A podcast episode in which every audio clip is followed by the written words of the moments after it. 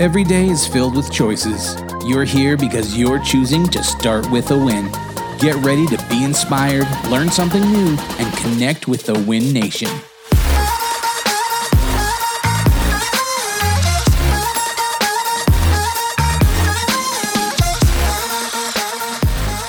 Coming to you from Denver, Colorado, Adam Contos, CEO of Remax, with Start With a Win here in the uh, virtual studio. I got producer Mark. How you doing, buddy?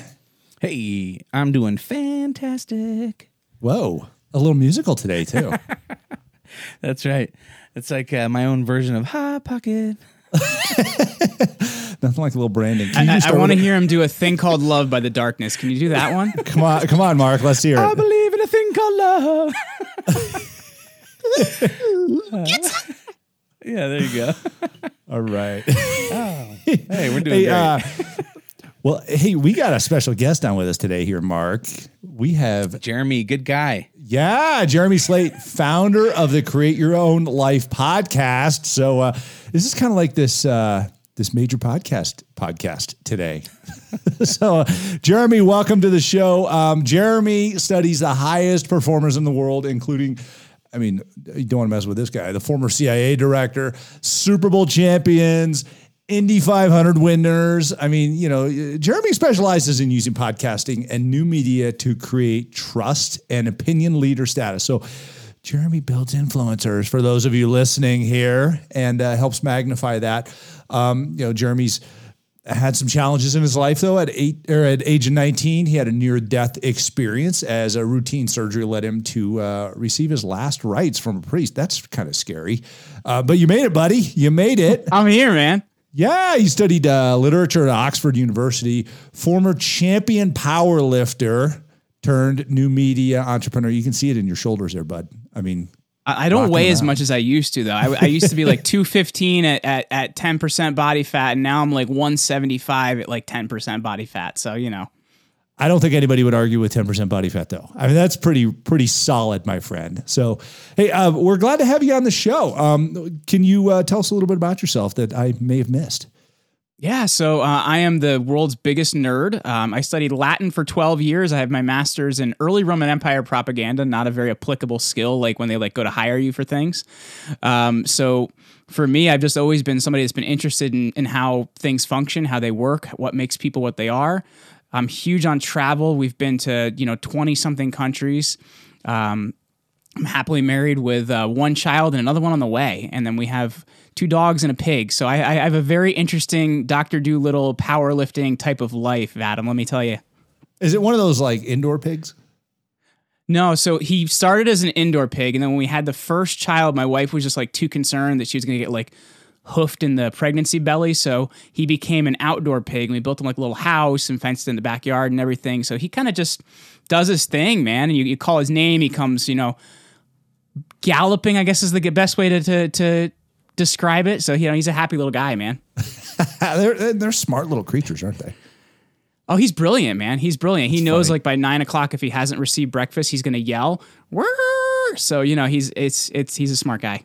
That's hilarious. That's I do that too. If uh, I haven't had breakfast by nine, it kind of gets. Well, I I, I, I don't know about you, Adam, but like I'm always I always thought like those uh, Snickers commercials were like about me. You know what I mean? Like when I'm when I'm Totally. hangry, like yeah.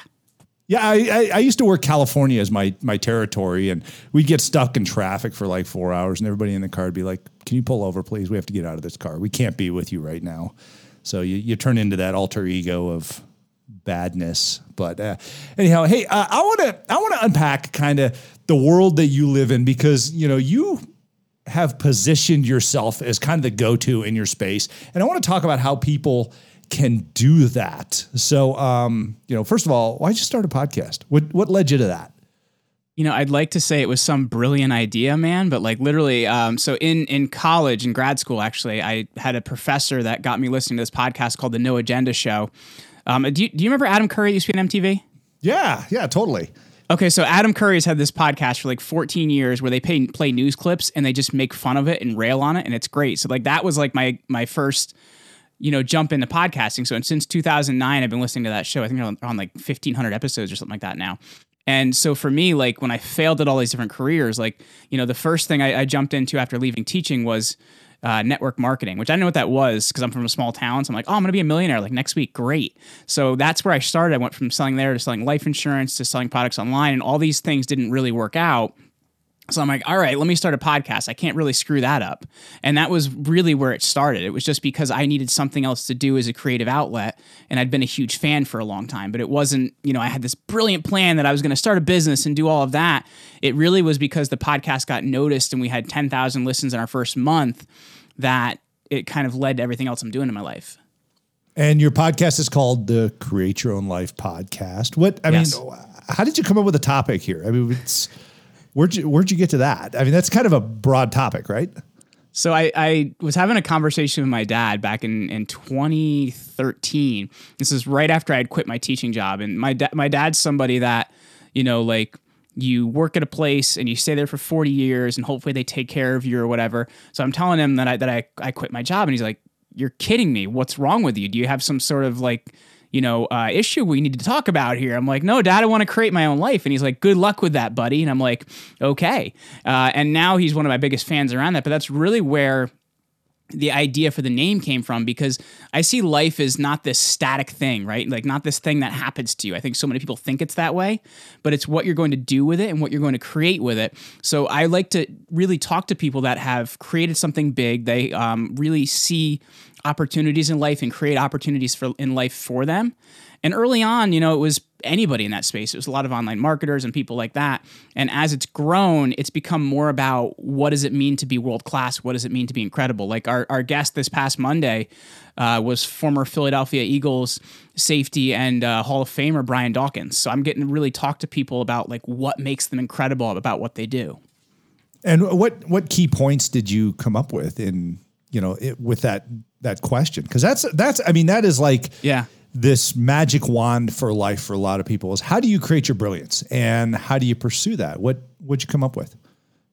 Well, so it's it's interesting. I found that for for people of that caliber, adversity is a really really big thing in their life because it's kind of this transformative thing, right? Like it's like the the the, the furnace of the blacksmith or something like that. It really like once they've been through that forge, it's made them the person they needed to be on the other side. And that's one of the really big things is they find adversity and they even don't they don't walk away or shy away from adversity. They're they're willing to see it, see how they can grow from that moment and really approach it that way.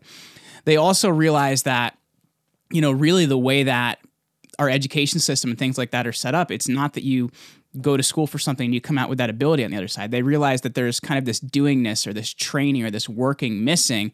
So they're really big on finding somebody that's good at what they want to do and, and working under that person and learning from that person. Apprenticeships, I, I don't know if you would agree with me on this, but I think apprenticeships are the biggest thing missing in society now because you, you would work for somebody for a period of time and be paid very little or nothing at all and you would learn that career and it also works as a discernment so there's like there's so many different things like within that that we can really unpack that makes somebody you know an incredible or extraordinary individual you know based on that Oh, totally. I mean, it's it, it's a, a brilliant concept because you look at, I mean, what is a what's a mentor? It's somebody you you can you're an apprentice under. What is a coach? It's somebody who helps you realize that. What is a mastermind? It's a bunch of people doing that stuff that you know you're trying to pursue or trying to get better at. So I mean, it's really kind of interesting. You you put yourself in that situation though. Listening to you, you know, you quit your teaching job and said, screw it. I'm I'm going after what I want instead of what somebody's, you know, making me do or model myself after or whatever. So you put yourself in that position when you quit your job and said, I'm going to go out and I'm going to build, you know, essentially a personal branding company and, and a media company and things like that. Um, so, but you had to define what you stand for. How do you define what you Yeah. stand for when it comes to that? Wow, that is so. This is so pertinent, by the way, because I just put up a screenshot um, on my Instagram story this morning. Is I actually struggled for a long time of of talking about the things I believe in. You know what I mean? Because it can be hard because you don't want to upset one crowd and then you know not really make the people that eh, that are your crowd excited. But when I looked at my stats over the last 90 days, I've really gotten more comfortable. And this is funny because we're six years in of talking about what really matters to me. And the graph is like this like and how it's changed. It's incredible. It's it's it's a hundred x of where it was 30 days ago. So the biggest thing is, you know, number one, being okay with there's some people that are going to like you and there's some people that aren't. It doesn't mean you go out there trying to upset everybody. That's not the point of it. But it's really just you have to understand that first. The second thing is how are you different from people that are out there? Because I find that there's so many people just doing what other people do. You know, you look at somebody like Gary Vaynerchuk. He's done an incredible job, but there's a million people out there trying to be Gary Vaynerchuk, and that's why they'll never stand out or get noticed. So unless you're going to differentiate or give people a reason to be interested in you, you're not going to be able to do that. So that's really the, the, the vital thing that a lot of people are missing is they blend in and they promote other people because they're not standing out to promote themselves. So I think it's really really key and important to do that before you create any content. Um, I know for me the process was kind of I did a lot of interviews, I created a lot of content, and the more I did, the more I learned about myself and the more I learned about what I wanted to do. Um, but you also have to, uh, in some ways, Adam, have courage to just talk about what you want to talk about and be okay with some people not liking it. I love that. It's it's fascinating because I mean, you figured it out and you go that way knowing that people are going to throw rocks at you. Yes. And, and uh, because there are a lot of people that don't want you to stand out and Mm-hmm. don't want you to become more successful because they're trying to be less successful uh, ultimately. And this is, you know, you could argue this point with a lot of people all day long and they just they can't understand it. They're like, why do you need to do that? And you're like, no, I want to do that. that's that's where it comes from. But it takes a long, long time to get there. So you're Yeah. you're going through a lot of storms to get to that rainbow that you're looking for. And it's you're never really there. It's a it's it's a journey. So the question I get, You know what the sad part about that? You know what the I, I don't want to cut you off, but the sad No, part about go. that too is a, a lot of times it's the people closest to us as well. It's Oh, our totally. friends, it's our family, and it's because they care, so they don't want to see us fail. So sometimes you have to understand if they're being naysayers, just understand where it's coming from. Understand it's that they care about you and they want to see you do well. So sometimes you're going to have to figure out how to handle those relationships and not invalidate what they think as well. spot on, spot on, man. I mean, you look at that when we're raising our kids too. It's oh, it's okay. You know, you didn't fail. It's no, you did fail. Let's learn from it. What are you going to learn from it, right? Yeah. It's, I mean, so let me ask you this. We're, we're talking about getting, you know, taking this journey and, and climbing these mountains and, and dealing with the adversity and things like that. Is there a way to fast track some of this stuff to get to the right position so you can really maximize your efforts where you want to be? So really, I, that's why I love the podcast space as a guest, right? Because if you look at each individual podcast host, a lot of times they're an influencer in their own right. You know, whether it's in you know real estate investing, whether it's in health. You know, you look at like Dr. Gundry's got a podcast, Dr. Mark Hyman's got a podcast. So really, what I tell people to do is list out the influencers that your perfect customer is or client or or whatever is interested in and those are the influencers that you want to work with because they're going to help you get the right positioning. So when you're targeting those shows that's how you can really jumpstart that. And and when i tell people to look at it as well when you're appearing on podcasts as a guest especially at that level a lot of those people are influencers in their own right. So the networking you're getting there is incredible too. So you really have this ability to build a network and get seen and heard in the right places because there, there's there's an incredible book that came out in the 70s um, called Positioning: The Battle for Your Mind. Um, it was by uh, Jack Trout and Al Ries. It's an incredible book. And they positioning is the idea of grabbing the space that already exists in someone else's mind and positioning yourself for that or against that. That's why uh, people, and, it annoys the heck out of me, but everybody's like, we're the Uber of blank or we're the Amazon of blank. But they're grabbing something people are familiar with and comparing them for that or against that. And that's the really valuable positioning you're getting when you're appearing on Guests as the Right Show because you're grabbing that spot in people's minds that they already know about. Ah, I, that's fantastic. Um, all right, so you you get to that that place where you're you're you've been noticed or you're starting to get noticed. Uh, you're you're starting to have an impact uh, with what you're doing, and a lot of people they're like, "All right, you know, I broke a hundred followers or a thousand followers, or I'm verified on Instagram and Facebook, whatever it might be." And uh, it, it's fast. My daughter just went through this on TikTok. She is like just started getting paid on TikTok. She's like, I, I didn't mean to do. I put up four videos. It's it's it's fascinating. So, but the- but the question here, I guess, is how do you scale that impact once you've defined yourself and mm-hmm. and really blow it up? Because that's where the magic is. You can get to that point, but it's when you you're like, okay, I can hit the ball out of the park. Now it's time to keep hitting home runs. How do you how do you do that? Well, that's really by the content you're creating because I find so many times when people are getting a media placement, and and you've probably seen this as well, whether it's a podcast, whether it's Good Morning America, whatever it is, they think that the end product is that piece of content they're getting, like right, like that experience. They think that's it. And honestly, what you need to really be doing is create a content production engine behind everything you're doing. Um, 30 second video clips, 60 second video clips. Don't exceed 60 seconds because that's what they want on Instagram.